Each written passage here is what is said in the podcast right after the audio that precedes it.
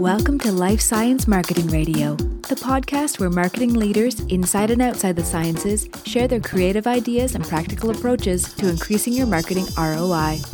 Here's your host, Chris Conner.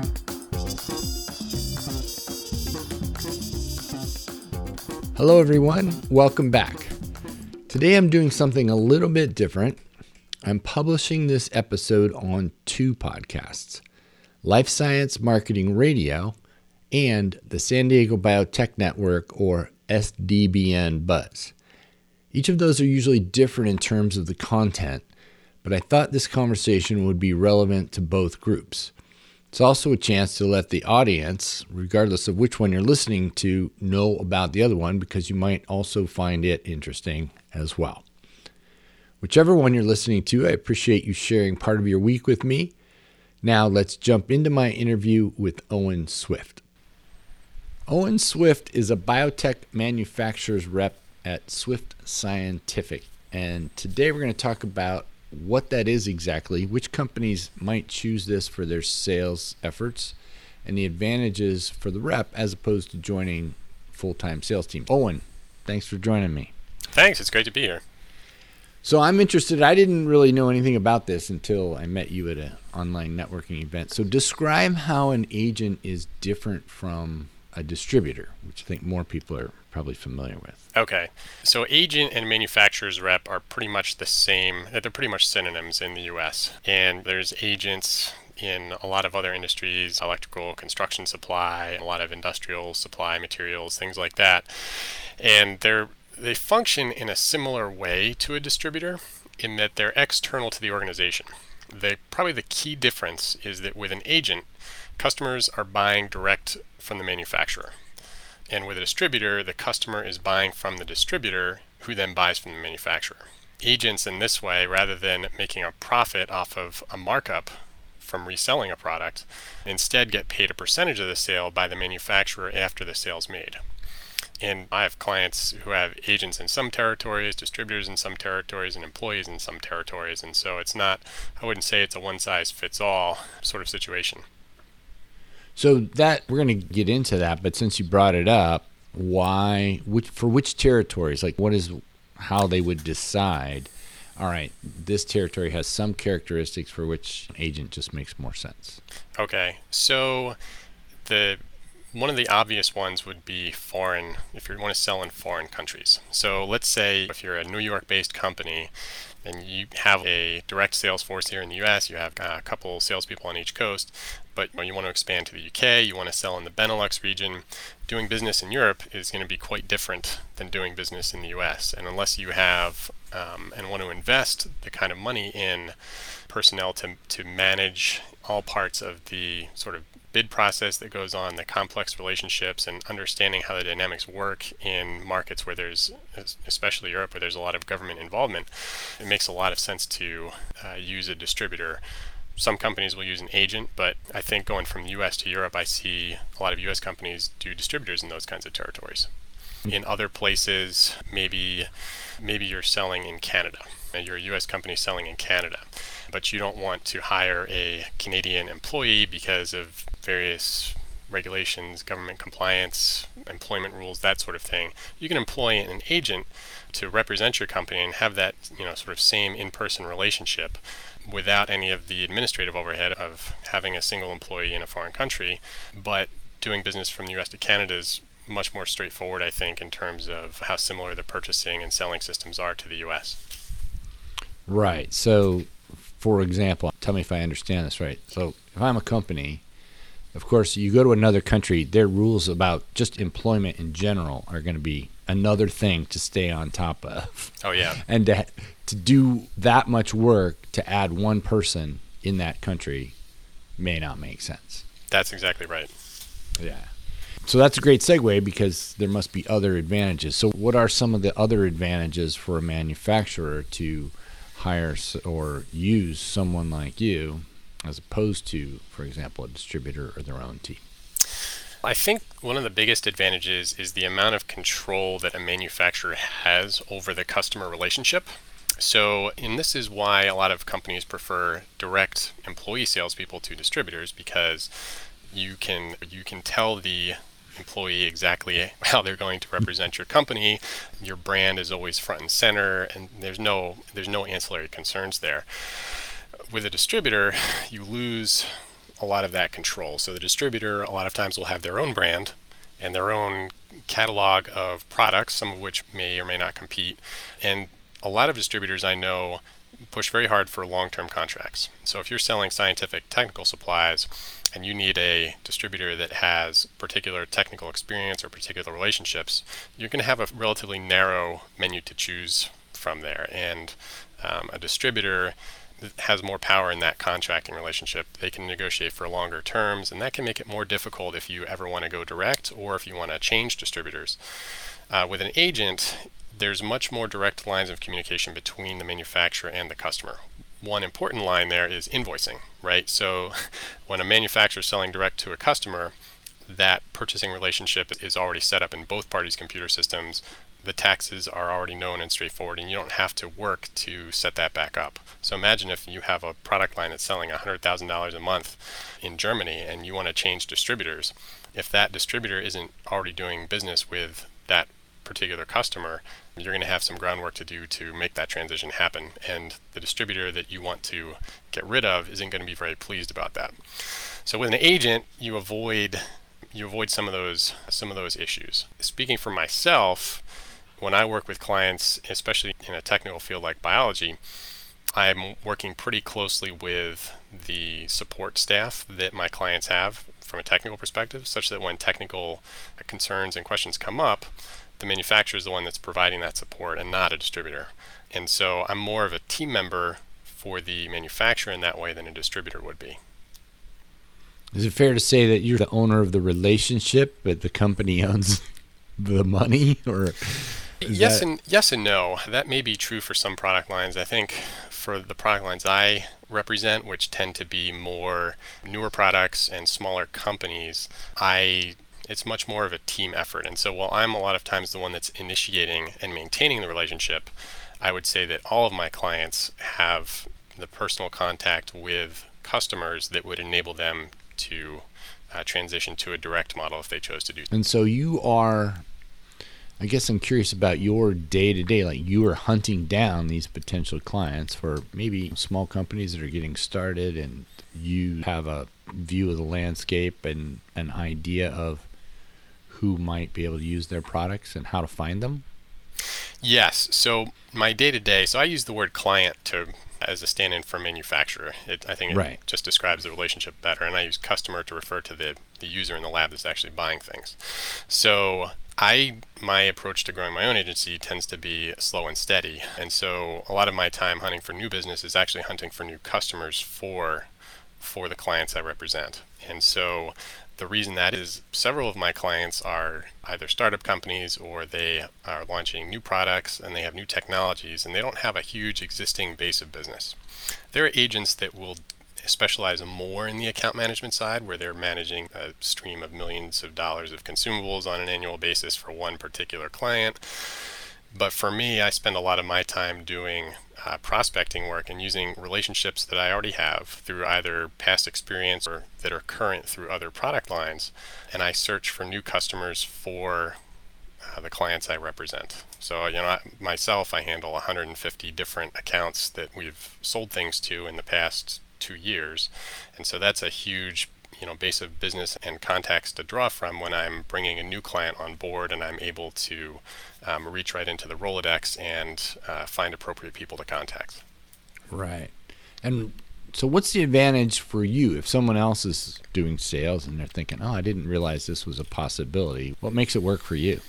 I would say one big thing is the stability. I mentioned before that the agents and manufacturers reps are compensated by commission after the sale is made that's essentially 100% commission is my model of working. So you might think that makes things less stable or more risky, but from my perspective, I I'm diversified across 11 different clients and within those clients some have multiple lines of business that are complementary.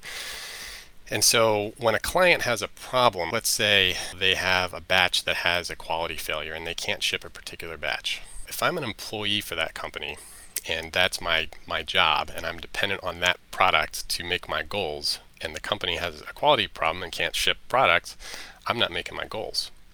As an agent, if I have a client that has that problem, I still have 10 other product lines that are active and that I can sell. So I'm not dependent on any one party for my own income and for my own stability. But rather, it's, it's a diversified risk. And I would say that also extends to the employment relationship overall. If you look at biotech companies and research tool companies, especially the smaller ones, even mid-sized ones, the turnover for field salespeople can be pretty high. And sometimes that's you know because of structural changes that those companies want to make in their sales force. Revenue might be shrinking, so they cut a territory, eliminate a rep. Other times it could be an acquisition where uh, the company gets rid of reps to help facilitate the acquisition, or reps proactively leave. And some of it, I think, is just due to the demand for skilled outside salespeople and the number of new opportunities that a salesperson has available to them. As an agent, I don't have to, I, can, I, guess I have more control and better ability to manage my client turnover than I would as an employee working for an employer. Right.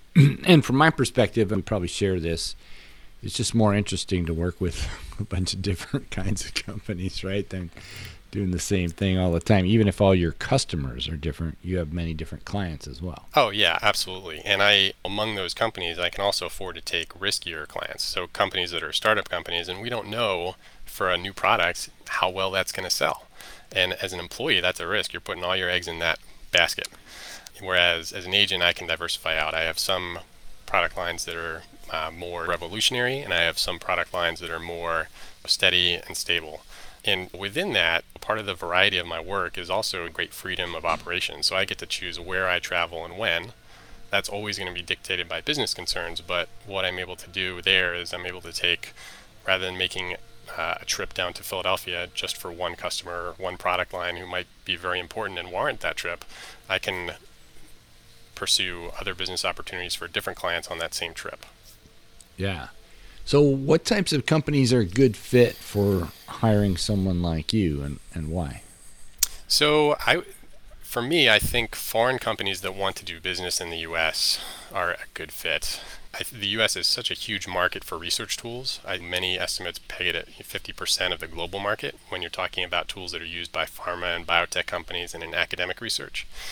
And if you're a foreign company, and let's say you're doing very well in Europe, um, but you don't have a presence in the US yet, and you have a project or a plan to penetrate the US market, hiring a direct sales force right off the bat can be a lot of money. You're either going to have one or two people and be spending a ton of money on travel costs and inefficiencies, or you're going to have people in territories that are really too small to justify a single rep, at least in a while you're in that penetration phase. So a foreign company can hire a, a US-based sales agent that knows the market, has the market expertise, but is able to maintain the manufacturer is able to maintain more control over the client relationship so that as that as the US market develops for them, they can then bring in more direct people or expand their presence as as their success allows. Another good type of company that's I think can make good use of sales agents is startup or young companies.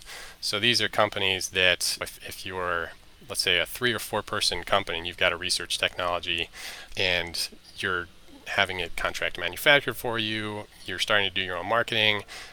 In those types of companies, a lot of times the CEO is the first salesperson, but the CEO's duties extend way beyond sales, and there's a lot of other things for which that skill set and that knowledge base is better used. Being able to pick up a sales agent gives you not only the ability to offload it in a lower risk way, offload that work in a lower risk way, but also gives a company that market expertise of that particular sales agent. Yeah, I like that market expertise. That's exactly what I was thinking about as you're talking about it. Like, you're not hiring someone who knows maybe even the market for your product, but may know the market for several other products that, let's be honest, any startup probably didn't even have time to think about right. and and those relationships and so on. So you're really giving yourself an extra advantage that way. Um, so describe some different models for sales that you think make sense. So, as an agent, as a sales agent, I, I basically offer myself as a field sales rep for hire, for contract hire. 100% commission. I assume a lot of the risk. I have the expertise. I'm in the field. I do the travel. I get the job done. Field sales is orthodoxy at a lot of research tools companies, and I think that's why the agent model has been my clients have found that appealing is because they place a high value on field sales. I actually think that the research tools segment as a group places a little too much value on outside sales. And this is really because you have field sales reps that are spending too much time doing a lot of lower skill sales work uh, or avoiding it completely um, not speaking from experience here. Things like are you talking about CRM entry? well, so CRM entry is a huge one for a lot of people. If you're running a Salesforce and you have a CRM system, you're going to have a pretty good spread of you know how well your salespeople are engaging with it. So CRM yeah. is one. Um, traveling, making trips for a single customer, and a lot of times companies don't really calculate the value uh, and the cost associated with those kinds of meetings. Uh, I'll think about situations where you have two or three field salespeople traveling to a customer. Maybe you have a account manager and a product specialist, or a sales manager, or someone else. Those the costs of meetings like that just go up very quickly. So, I think as companies think about what sales model they should have in their company, they should look at the the skills and experience that's required to do different parts of that revenue generation work one way to think about it is let's do a very basic separation. So you have prospecting and you have relationships. Those are two very different skill sets. You're going to have some people that are more skilled and like the work of prospecting more, and you're going to have people that like the uh, relationship based work and the account management side better. Uh, and are more skilled and experienced in it. And a lot of times those roles just get conflated into the one field salesperson that a company can afford or already has. But if you, I think if you want to evolve your sales model, it's worth considering inside sales more. There's a lot of work, especially on the prospecting side, that can be done more efficiently and at a lower cost than uh, a field salesperson would do. And the field salespeople, a lot of times, don't really want to do that work. There's always different mentalities among field salespeople, and I don't want to overgeneralize, but if you have, if you're a small company and you have four territories across the U.S., and you have outside salespeople, whether they're agents or whether they're employees, and you want to, you know, add a human resource to that team, I think you should consider adding an inside salesperson. Get somebody that can take on prospecting tasks across the country from an inside position and make the outside salespeople more effective. Got it. And then let's talk about how companies grow because obviously everything we've talked about here, we're talking a lot about foreign country or foreign companies trying to penetrate, you know, a new market or small companies already in place trying to do essentially the same thing and get started, but they're going to grow at some point. So, how do you see those sales models evolving along the growth path of a company? How I see them evolving and how I think they actually should evolve yes. are perhaps different observations yeah, there. And I, would love to hear both. So I'm gonna I'm gonna generalize again, and I'm gonna say what I usually see is I usually see companies reach the point of between five and ten employees, and then they think about okay, we need to hire somebody that's going to take responsibility for sales. And that person typically is going to have previous experience as, as a sales manager, he might be, he'll probably come in at a vice president level, for example. He's going to gray hair long in the teeth. Um, somebody that doesn't need to be told how to sell things because they've been doing it their whole lives. If that person is coming from a company like Perkin-Elmer or Thermo Fisher, and not to pick on those companies, but they're going to bring a lot of that orthodoxy with them. And their objective, I think, is going to be, and often proves to be, that okay, we want to we want to build a direct sales force. We want an agent in the Northeast, Mid Atlantic, Southeast, Northwest, San Francisco, San Diego, and plus one guy in the middle that can handle all that other stuff. And I think a better way of doing it might be to look at okay, that so that's a, what I just described as like a million dollar to two million dollar sales force in cost. A better way to look at it is okay, how can we scale up our our sales force and the human resources devoted to sales in a way that sort of matches the revenue that sales force is able to generate. Because there's a lag of course. You have to invest in sales and you don't want to overinvest is what i'm saying. You don't want to invest at a faster pace than your revenue is able to grow. One way of, of course is you can go the direct route. Another way is to go the agent route. I think the agent route is appealing if you again you don't know what the potential for your product is going to be in particular markets. Agents you can think of them as part-time and if you have an agent, you, you can then afford to have an agent that's part time in the Northeast, the Mid Atlantic, and the Southeast at a fraction of the cost of a direct sales force. Those agents are typically going to be professional, experienced in their market, so forth. And then as you grow, and if your goal is indeed to have a direct sales force where everybody that's on the team is an employee, and that's completely acceptable. If that's your goal and if that's what makes sense for your business, you can replace agents as they as natural attrition takes place with direct salespeople. I know several companies that have both agents and direct salespeople on the on the force together, and for the most part, we play pretty nice with each other. I think there's additional advantages to that as the agents, if they're 100% commission, and you have direct salespeople at the same time that are getting paid a base, each side can help keep each other honest in a way. So I think for each company, it's different, and if that company also wants to expand abroad, and if expanding abroad is something that they want to do at an early phase, they want to launch in the US, they want to launch in Europe, they want to launch in Asia at the same time initially, you're going to have a combination of an inside person to manage agents and distributors, agents domestically, and perhaps distributors internationally. And then as revenue grows in each market, let's say sales grow faster in Europe than they do in the US, and you have distributors in Europe, you can begin to rotate those out. Nice. So, what I really like about this conversation is I feel like I understand marketing reasonably well. I I'll admit everybody knows I don't know a lot about sales, but I find it really interesting and just understanding the cost of sales because I'm always thinking those guys are making the money. They're feeding all of us to a degree. But those meetings that you mentioned, for example, to send three people somewhere to talk to a single customer, and I just imagine because I know what those things cost, and the price of an instrument, for example, and how that must eat into the margin because it's probably not just one meeting like that. And I go, wow, man, that's a huge fraction of the cost of a sale. It seems to me. Maybe it's not as big as I think it is, but um, so to have someone like you, where you're paying just we only pay once it's sold, um, and there's no expense up to that point. Yeah, so that's a huge selling point for me. I don't get paid until I'm successful for the most part. And I like to offer that because I'm relatively confident in success in the product lines I pick up. Sometimes I will get a product line that's extremely challenging, but again, I'm diversified there. I think if you're looking at the commission only as independent from agent versus employee, because you can have employees, of course, that are 100% commission. Ask any car salesperson. You can manage your your sales force that way if they're employees. It's just I think you have to have a different mindset to doing it.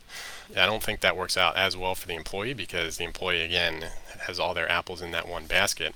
Shifting more of the cost to a you know variable component like commission makes a lot of sense for early stage companies. It's harder to attract people like that though. If you're getting the experienced sales manager from PerkinElmer or Thermo Fisher, they're going to have salary requirements that might, if you wanted to convert what they had been getting as sure money into a variable component, they're going to want a pretty big portion of that. And I'll point out that agents can be ex- expensive too. For each of my clients, we negotiate a uh, commission rate up front and that's the the client has certain expectations about what revenue is possible. I have certain expectations about what revenue is possible, and sometimes we get pleasantly surprised by seven-figure orders. And if those orders weren't anticipated when the contract was created, then you have an obligation to pay that can create quite a bit of discomfort for the manufacturer and in the short term make the agent quite happy but long term those things aren't good for an agent as well because if you're the value that you present to the client that holds your contract, if that isn't always front and center in your mind, you're going to have a hard time maintaining long term relationships because at the end of the day, it comes down to dollars. How much, what percentage do we have to pay to generate the revenue, whether it's employees, distributors, or agents, and how can we strategically manage that? Yeah. So how does I have one last question. So how does someone get started as an agent and that in the context of how did you get your experience to where because you can't let's say it's me and I'm going out and pretend I know something. I don't have multiple product lines to offer. Like when I'm pulling on my first client, I must is the most natural thing for me to have come from a company where I know one and I just say I'm going to go do this in this area and then because I know the people in the labs are buying all kinds of other things and I have a chemistry background or whatever, I can confidently sell those other things and bring on new clients to sell to the customers I know. Yeah. I'm just trying to yeah, how do you get from zero to where you are? So, eh, well, there's how I did it, and then how I would do it if I were to do it again. So, okay. for me, it was it, I didn't really know people in the research tool space that were independent agents. I knew it was a business model that worked in other uh, other industries, but I didn't really have anybody to turn to in terms of a role model or a mentor. That came later.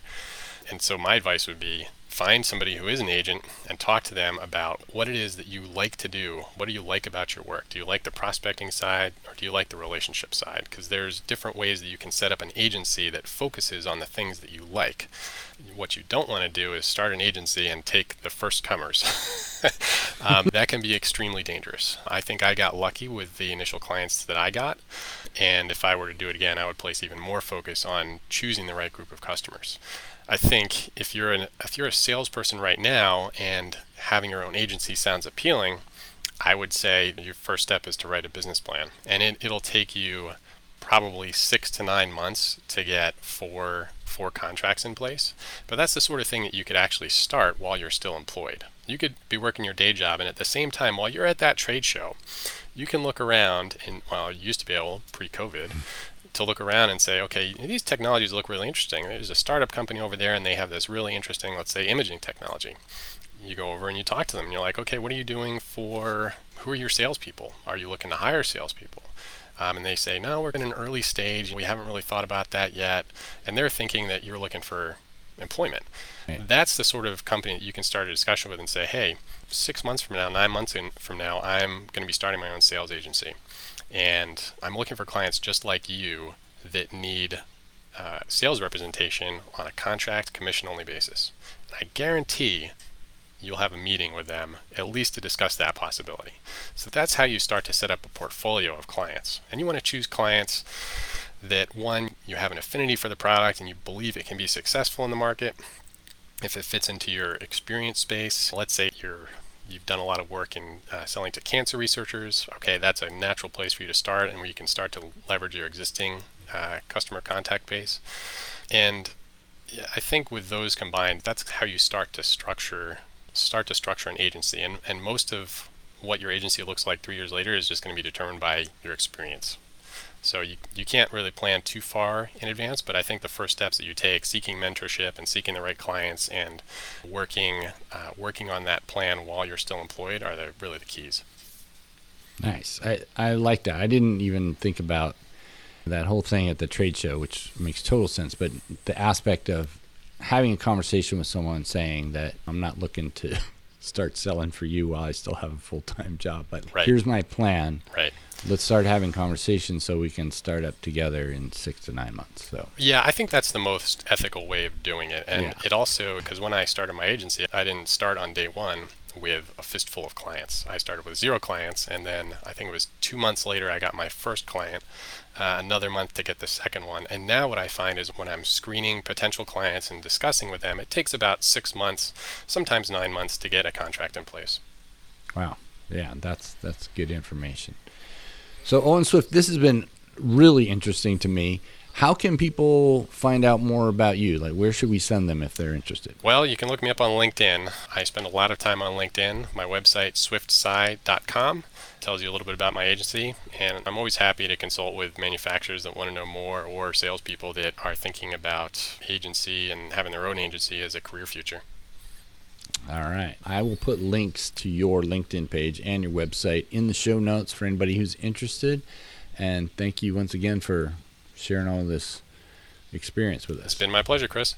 I hope that whether you are a marketer or a biotech leader, scientist, whatever, that you got some useful information out of that. I learned a lot. I'm particularly a fan of showing people how they can take more control over their careers, whether it's inside a company or out. And this is one good example. Hey, whichever podcast you're listening to, I hope you'll tell some of your colleagues about it. If you find value in it, they most likely will also. Then you can talk about the episodes and maybe come up with new ideas you can put to work. Then check out the other podcast, whether it's Life Science Marketing Radio or the SDBN Buzz. Thanks for listening. I'll be back soon with another episode on both podcasts. Bye bye.